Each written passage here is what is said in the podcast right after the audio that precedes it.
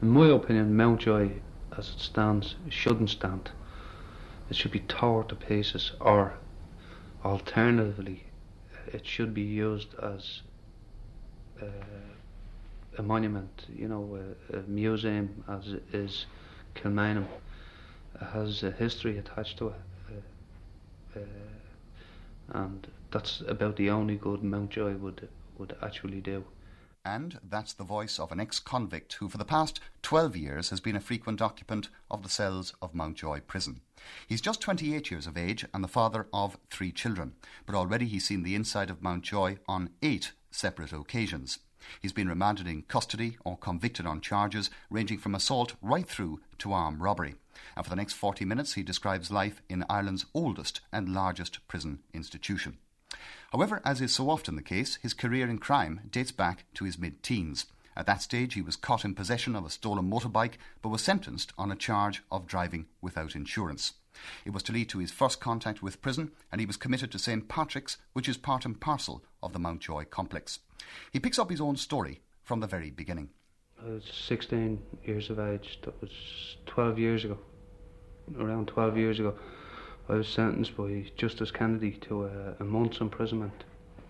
Uh, at that time, was, I, there was 10 of us in the house, know, 10 sisters and brothers, my mother and father. That was 12. We lived in a two-room flat in Mount Pleasant Buildings. And I remember getting taken in the van from the children's court right up into the big, massive big gates and into this big, massive institution. You know, and I was looking around, I was, you know, prison, prison, Jesus Christ, you know. I thought it was a little hardshore on the outside or something, but I could really feel my whole soul that we have one or whatever, that tiredness under. I felt like bursting out crying, looking around, hoping to see a face that I knew. Whatever. Anyway, I was brought down to reception. I was stripped. Uh, only civvy clothes, as they're known as, was taken from me, and I was given a short, big long khaki shirt, something like what the army had wear, but it was nearly down past my knees. I was marched then from the reception in that short up onto one of the wings, I think it was B wing, and I was placed there in a cell.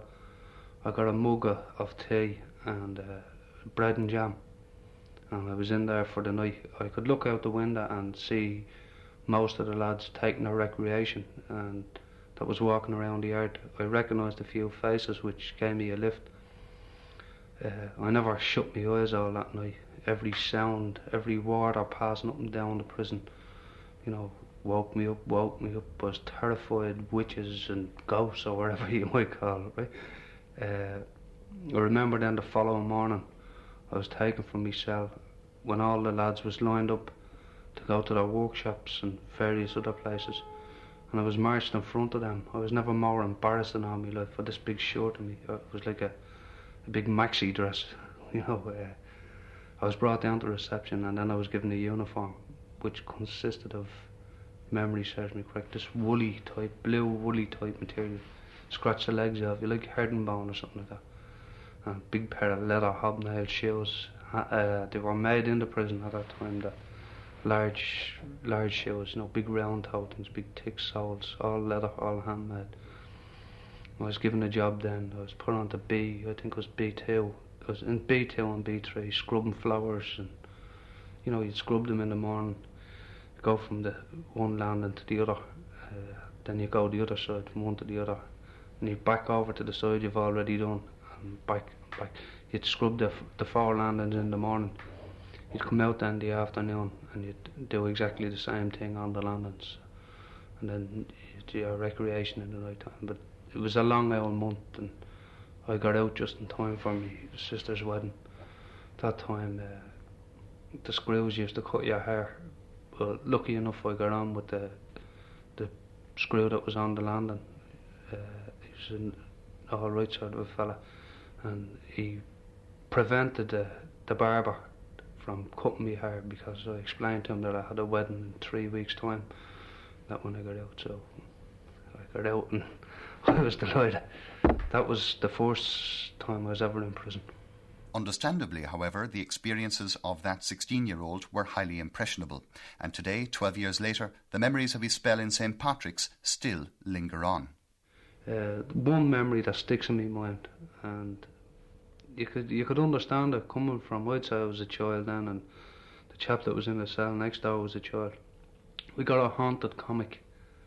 You know these haunted comics. Nobody read books or anything. Their comic was about the degree you could go to. You know there was books. I'm not saying that. Magazines and comics was what you read anyway.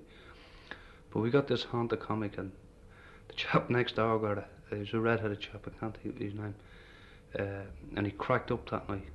Oh, I know a lot of people's not going to know what cracked What age up was he? Uh, he He would have been 16, 17, you know. Uh, got this comic and he cracked up anyway. When he when he read it and he's, he'd been reading about ghosts and Frankenstein, Dracula, you know, various things like that.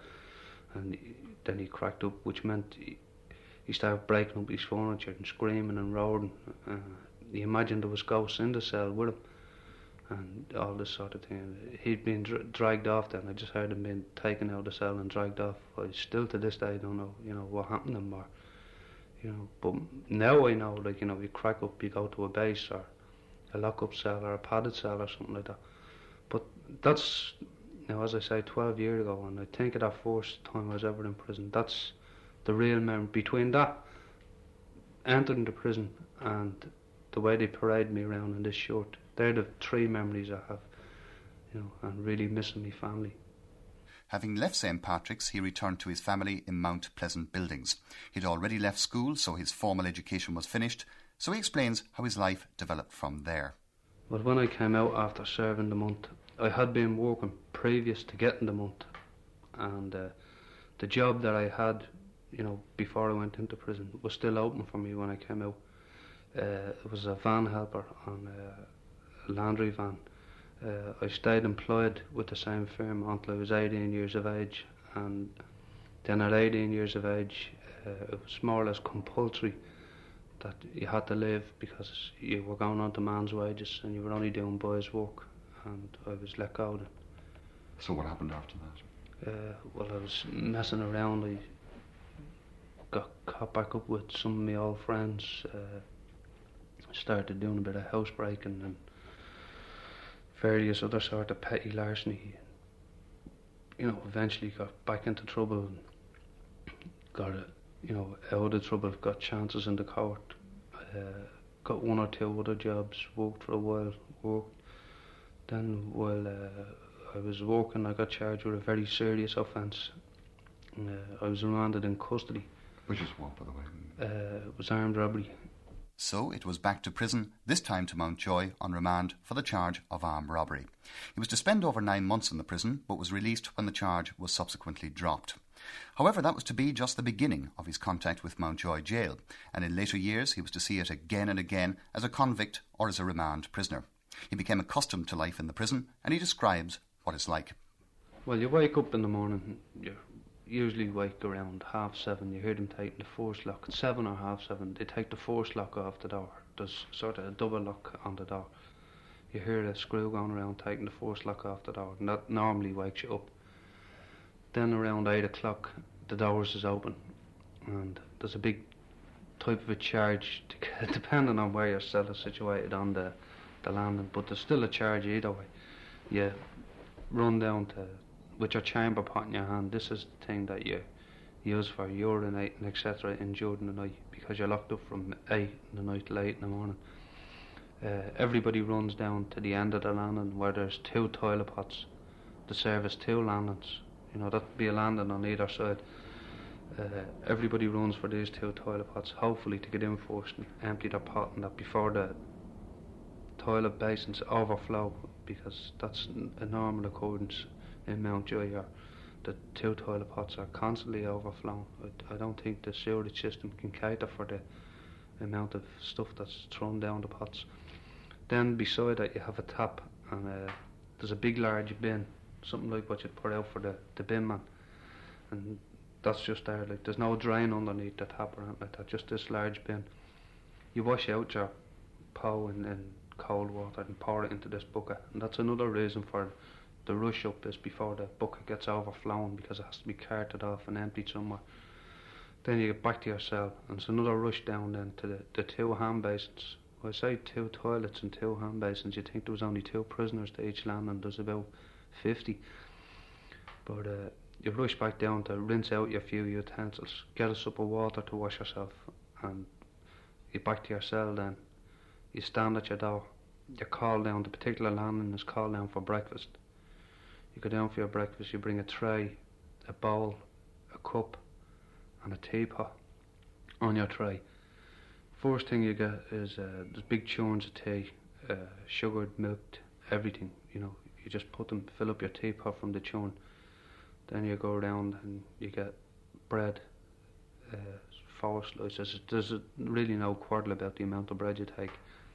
You get a bowl of, bowl of cornflakes and a half pint of milk and marmalade. There's marmalade there. You can take as much of that as you want as well.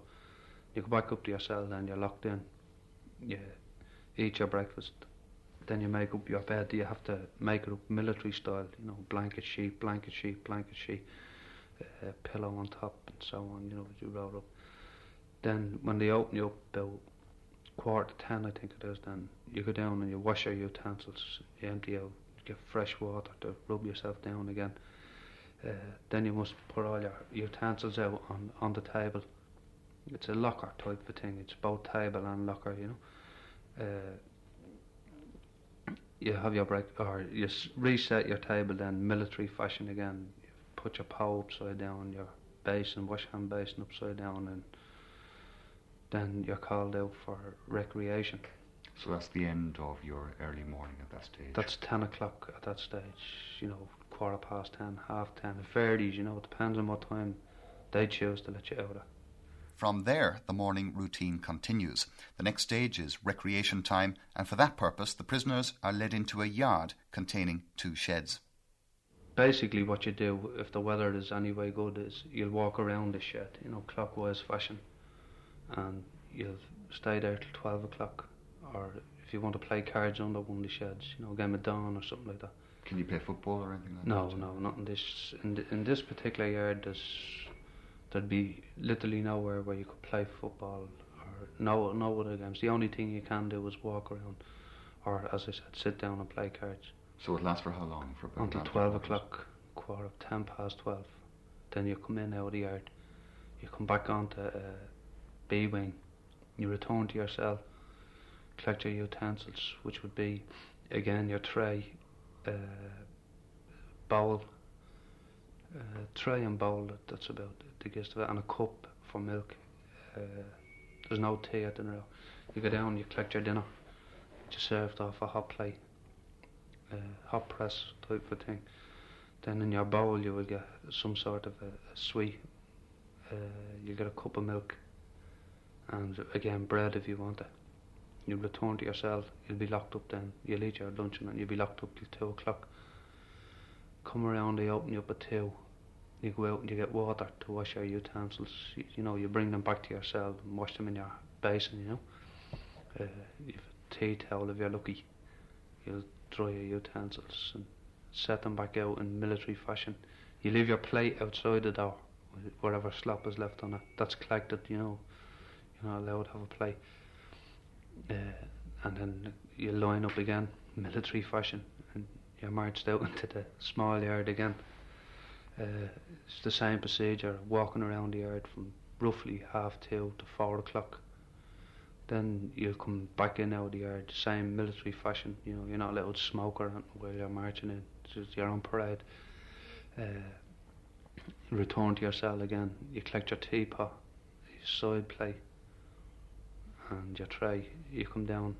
You, you'll uh, get your pot of tea, uh, bread, as much bread as you like, uh, whatever's on the menu for your tea. You know, whatever's on, it's usually the same thing. You know, varies from day to day, but it's the same thing week in, week out.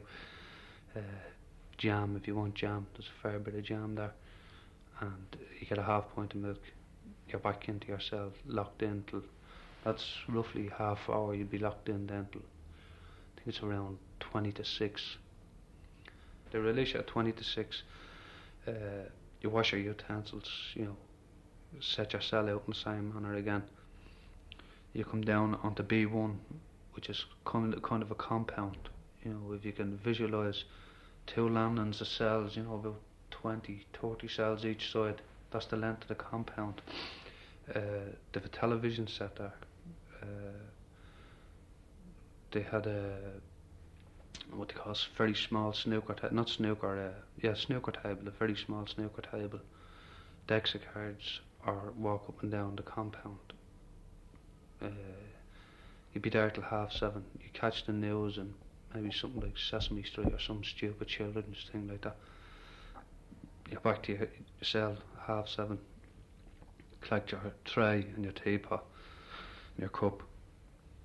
You come down then at half seven. You get a pot of tea, a bun, something like what you used to get in school. Everyone knows the old cutting bun sort of, and uh, a cup of milk, and then you back to your cell. The door is locked. You've read your light is left on until uh, ten o'clock. You know, ten o'clock then it's lights out. You're there till you know eight o'clock the next morning. But the boredom of the daily routine is only one of the problems experienced by prisoners.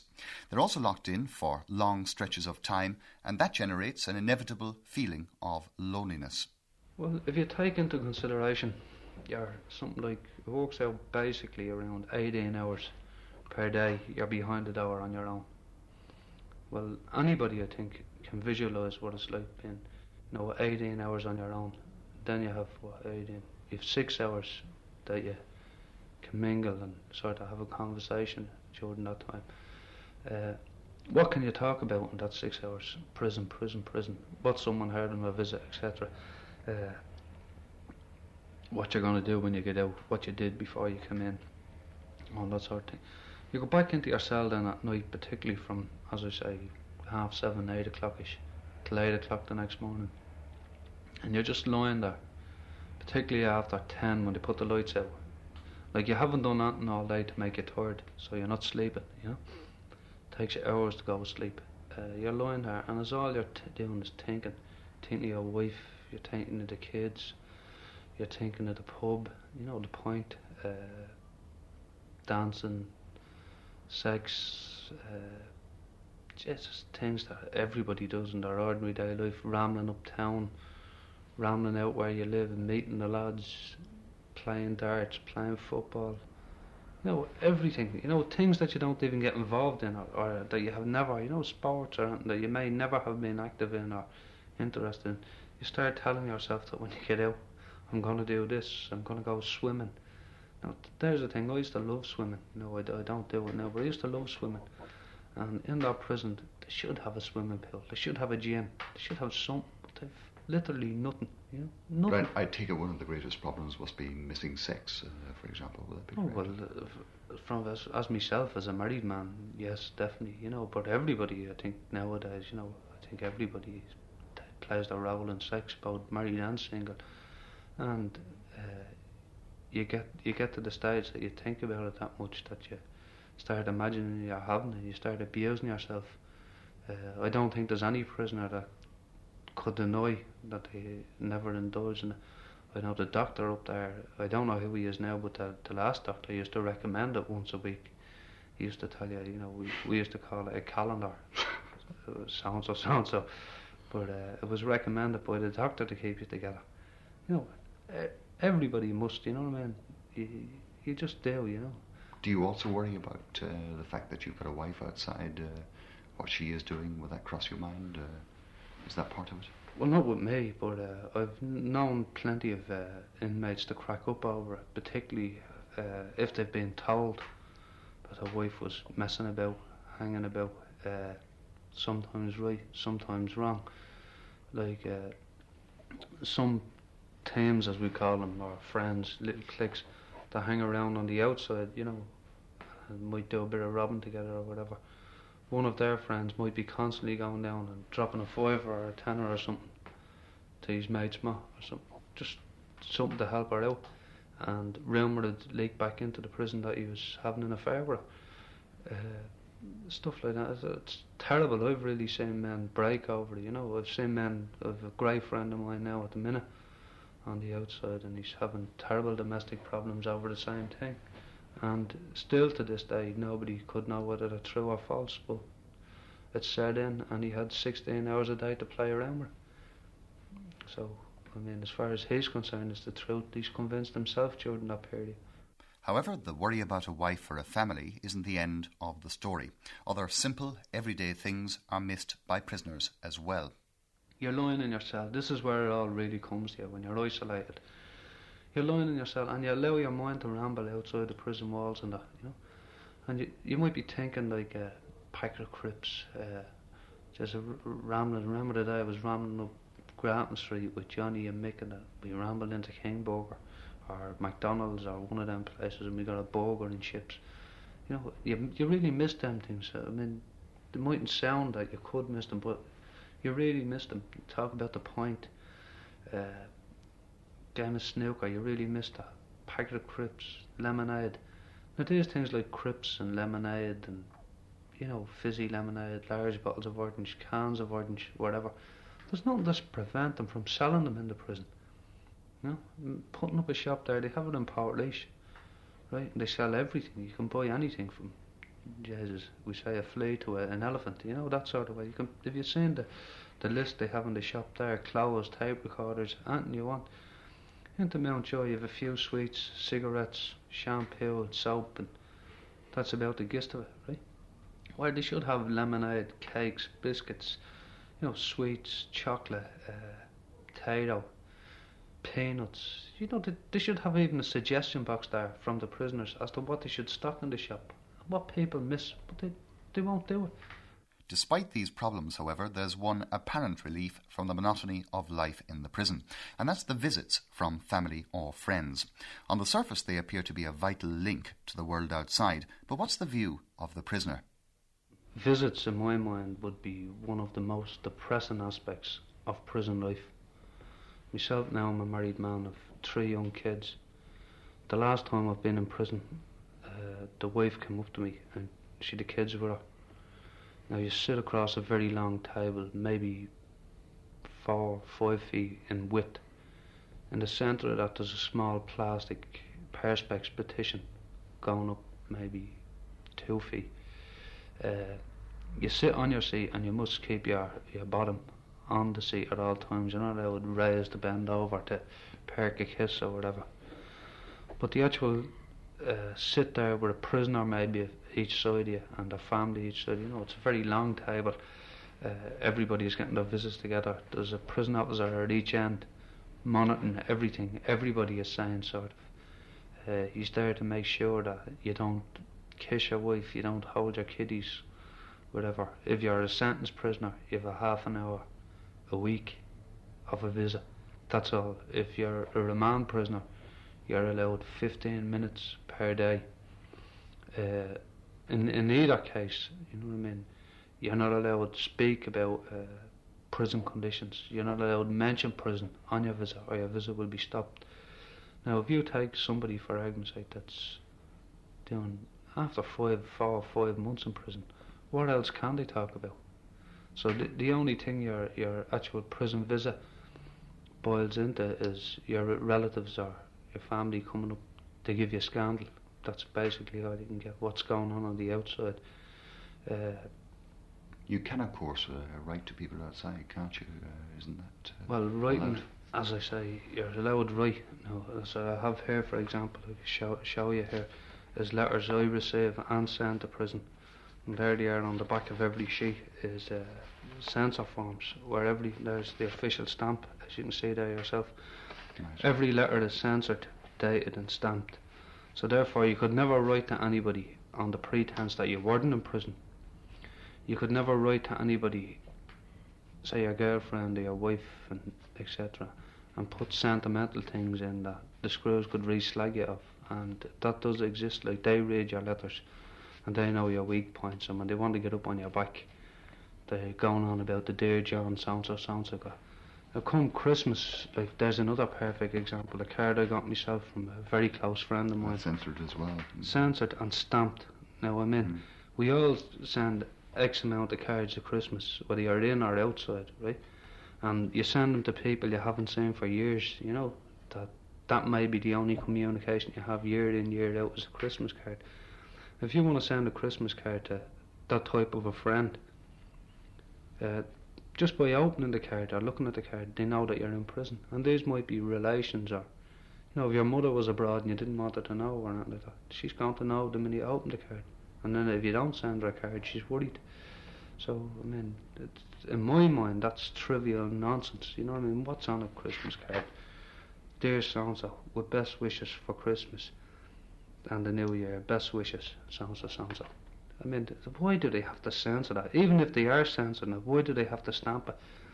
Now, there are other aspects of life in Mountjoy that cause frustration for prisoners as well, and one of them relates to the work done by inmates.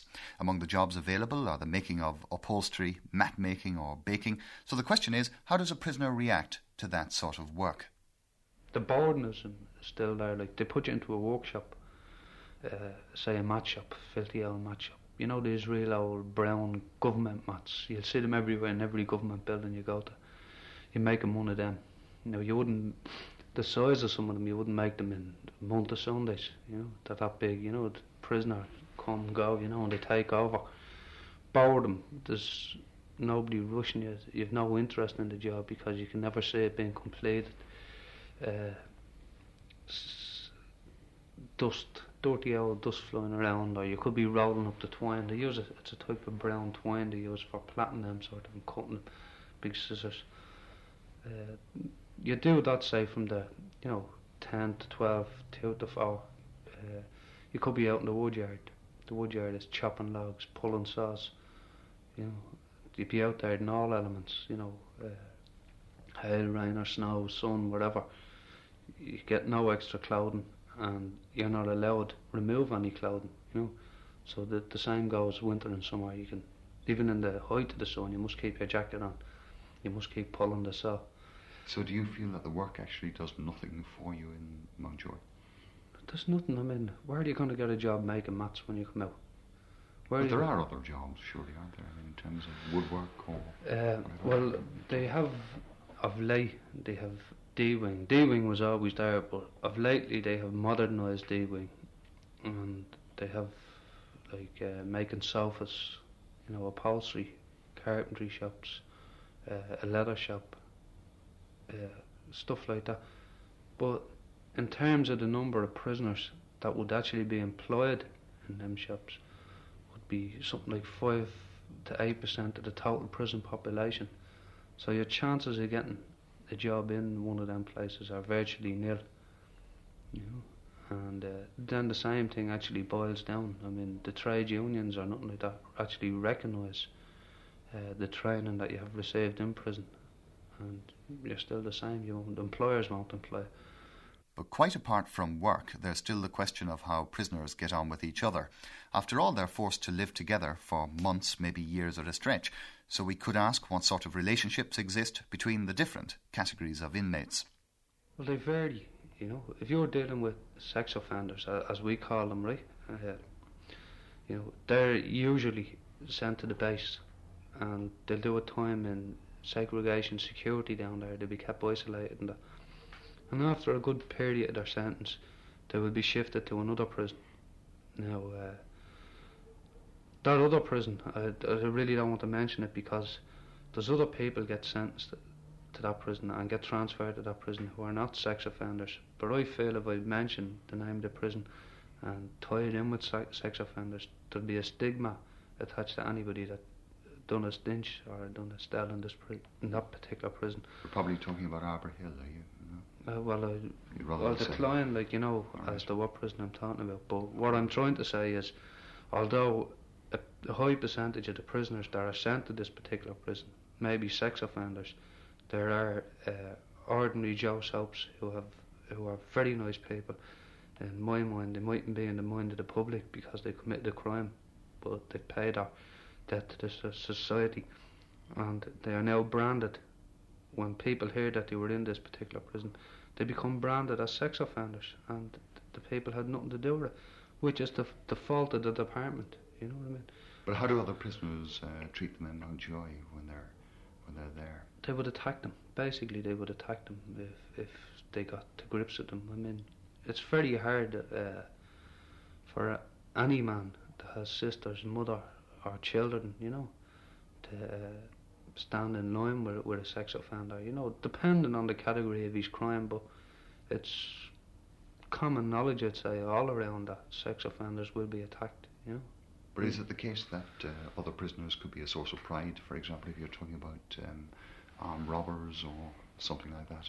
Well, I'd say so. Yeah, yeah. They they could be the the cream of the prison in, in terms. You know, they, uh, it's just that stigma again. You know what I mean? I suppose it boils down in in a lot of places. You know, it depends on where you are. Uh, can't really explain. I can't find a word for it. Uh, Source of pride um, associated with that sort of robbery, you know. you might find that they have a terrible lot of respect from the the environment that they're in whilst in prison.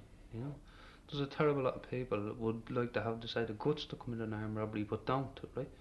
And the, we're we're in the criminal sort of environment, and they, I suppose they'd have a certain amount of respect, more respect for For them. Yeah. for them. What about drugs? Well, nobody really looks upon drugs as a crime. When you go into Mountjoy and you, you see drug abusers, junkies, even those that have been convicted for peddling drugs, you basically know them and you know that at the back of it all they're not really drug pushers, that they got hooked on mainline heroin and that was the only way. Because, I mean, they could have been good, say, even robbers before they got caught up on drugs, and when they got caught up on drugs, their whole what we call their bottle, you know, their guts goes, you know, and then they might resort to pushing gear for uh, to feed their habit, you know. Uh, you'd feel sorry in a lot of ways if you see someone coming into prison and going through a stench of cold turkey and that, you feel really sorry for them. No, I'd say at the minute, the junkies in our prison system would be the weakest spirited uh, inmates in the whole, you know, prison population. They're wrecked, run down, wrecked people. And no use uh, being They're no prison. use to, you know, nobody. That, Mm. you, you just really pity them, you know. You can't help but pity them. They What shouldn't about- be what there.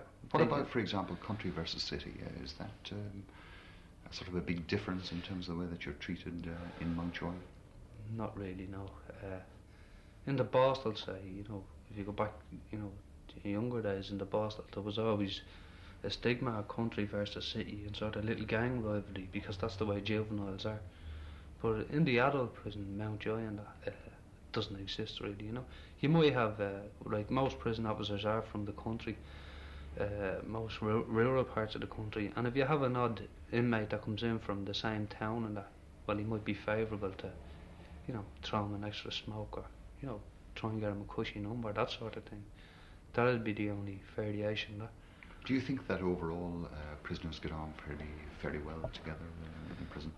I'd say so, yeah. yeah. I mean, you, judging from sort of mixing in a, a criminal circle on the outside, I'd say there's a lot more rows amongst criminals on the outside than you would see in prison, you know.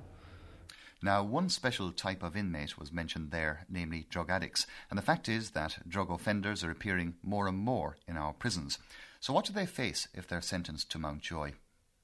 Well, a drug addict coming from the courts, uh, it varies. Like, you know, some drug addicts would have been the night in custody in the Bridewell. Right? Uh, these could be people that's banging up something to the tune of a hundred pound a day. Their night alone in the Bridewell, their, uh, well, we call it for argument's sake, their medication has wore off them. They're going through a phase of cold turkey uh, they're really sick people before they even appear before the judge. Don't know how to conduct their case, whatever. Then they're shift off to Mountjoy, or that's where the judge sends them. They spend the remainder of the day until half four that evening in the Bridewell. Then they're shift up to Mountjoy. By the time they get to Mountjoy, the doctor is gone, so they can't get any medication. So they're in the cell right through till the next morning go and see the doctor the next morning, maybe 12 o'clock. He orders medication for them and they'll get it that evening. So that's three days, say two and a half, three days without medication. And any doctor or junkie will tell you what that actually means. That's the where they're really broke, can't eat food, they're tearing the hair out of themselves, biting their nails, banging their head off the wall, tearing their mattress. You name it, they'll do it. They're really the most unfortunate victims? Yet you have uh, a doctor in there to look after those people, do you not? You have a doctor that arrives daily, you know, the morning time. Uh, he will listen to them, uh, will hear their request for Physeptone or some other thing. It's a substitute for heroin. He will give them so many mils of it. Uh, that's milligrams. You know, you know, hear them talking about it. They will get it that evening. But then again, he's a GP. You know, uh, I think myself they should have someone from Jervis Street, maybe the drug centre, or the you know of the Republic should be there. You know, because we have now we have a vast majority of drug abusers coming through the prison system daily, and I think it's high time the department booked up and got a professional from Jervis Street. You know, or Coolmine there to deal with the problem that's coming in. But such rather critical comments aren't reserved only for the medical staff. Of greater interest are the warders who have daily contact with prisoners and virtually govern their lives. So, how does he view the warders? I would say I hate them. I despise them. I've met maybe one, two, three, maybe nice ones. That's about my limit. And then you must take into consideration there are actually more prison warders in Ireland than there is prisoners. And uh, I have never found that they do you favours. They will never, if if you're the sort of person that has a bit of pride about yourself and wouldn't bum off them or wouldn't lick up to them, yes or no sir basis, they would do literally nothing for you. But if you're the sort of a, a prisoner that would say, yeah, Mr. So throw your shoes in there and I'll polish them where there's nobody looking and all that sort of thing. Well, then they'll go out with a wife here. So I suppose it, it depends. It's your own attitude uh, towards prison and towards prison officers as to how you get on. You know. What do you mean by that? I mean, if you're nice to them, that uh, you. If you want to be a lick, you know, you can get on. Or if you want to just the way I say, I'd like to just do my time, and you know, I don't like bumming off anybody, particularly them. You know, but. Mm. Uh, it's hard to explain to someone that hasn't seen it. But uh, they don't leave you alone. They don't like the idea that you don't uh, go near them for nothing, or that you're not bound down to them. And they try to get at you. And if you deal with the prison rules and regulations, they can get you for anything. Like, how many times have you walked along the street, unknown to yourself, you're whistling? Right? You do that in Mountjoy and you'd be put on a report. Speaking too loud. Uh, disobeying an order. Now an order can be anything. You know, uh, anybody that was in the army uh, would know. You know, orders. I order you to do this. I order you to do that. Now myself, if I, if I go into prison, when I go into myself after you know the various lockup periods, I won't lock me door. You know, they'll roar at you, lock that door, right? As far as I'm concerned, they're the screws. They're getting paid for locking me up. No, I won't lock the door. If they wanted, they can put you on report for that, and often have done. But the warder's power is wider than that. They also conduct searches of cells, for example, and the prisoners complain about the procedures adopted when a search is being carried out. You might have spent a couple of days with little matchsticks now. Anybody look at the size of a matchstick. You get a photograph and you make a frame from matchsticks and you varnish it and you do it nice, right? They come along and they're searching your cell and for security reasons they tear the matches asunder to save you and hid behind it. I mean there's there's a lot of trivial nonsense like on the way they scrutinise the visits and your mail, etc. It's virtually impossible to smuggle anything into prison. And yet they come around and when they come around to searching your cell, they don't only search yourself. you have to strip naked. You know, strip you know, completely naked, right? And turn around and lift up the soles of your feet and pull your hair back and let them look in your ears. You know, it's it's it's the most degrading aspect of, of life is for, for males to be searching other males, you know, and it, it doesn't matter what people say or think. We're in prison, there's a terrible lot of sort of homosexual relationships, and prison officers are accused of it the same as inmates are And if you have a prison officer who's branded, whether he is or he isn't, if he's branded by the inmates as queer, and he's coming in and searching you, I mean, it's. You think about it.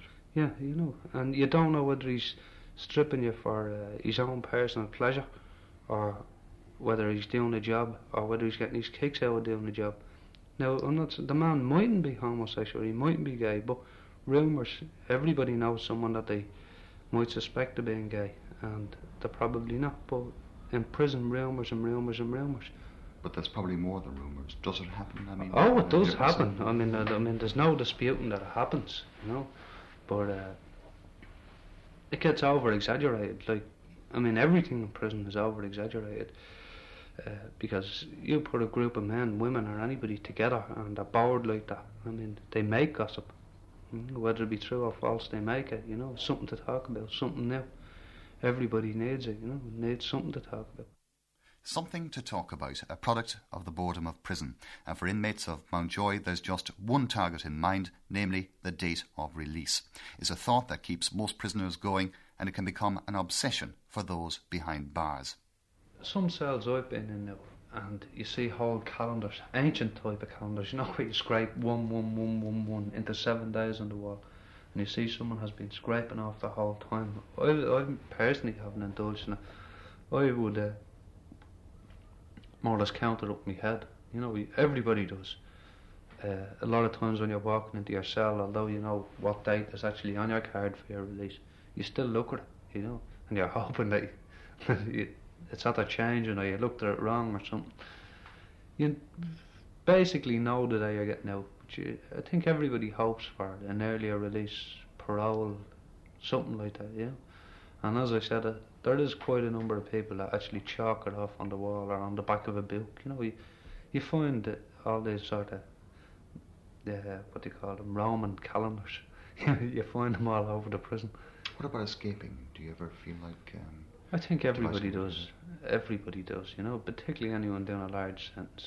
You, you could think about it and you could even, in your own mind, discover a way out, but basically nobody bothers trying. I mean, what escapes have we had from Irish prisons? We had an attempt recently, one got out and one failed. You know, I'd say myself, not even knowing the chap, I'd say sorry now that he, you know, he had it away. You know, you have a date there that's, you know, you look forward and you know through attempting to escape. Although everybody thinks about it, you'll only ruin yourself, like, you know. Finally, however, comes that long awaited day of release. It never comes soon enough, but when it happens, how does a prisoner feel? It's marvellous. You couldn't explain the feeling, you know. And I know it means nothing, and it's a trivial thing. It means nothing how the air inside the wall could be different, you know. But still, when you get out, I don't know whether it's from looking at films or whatever, you still tend to take a deep breath and say this is free air and there's something different with the air inside. It's the same but you know, yeah, it's just something that sticks in your head. It would, of course, be nice to say that being released is the end of the story. Unfortunately, however, for most prisoners, the problems are only beginning. For our interviewee, the reality has brought unemployment and almost no hope of a job. He's got no skills, little education, no training, and the future looks bleak. With that as a background, there's just one final question, namely, does it all mean that he'll end up back again in Mountjoy? I would say, to be honest about it, I would say yes, I, I will see Mountjoy again. Uh, I have a trial coming up at the minute. It's an assault charge. Whether I go back or not on that is another day's work, but definitely I think I would see Mountjoy again, one way or the other. You know? Hopefully not, but I mean you, you've got to be truthful. If you play with fire, you expect to get burned.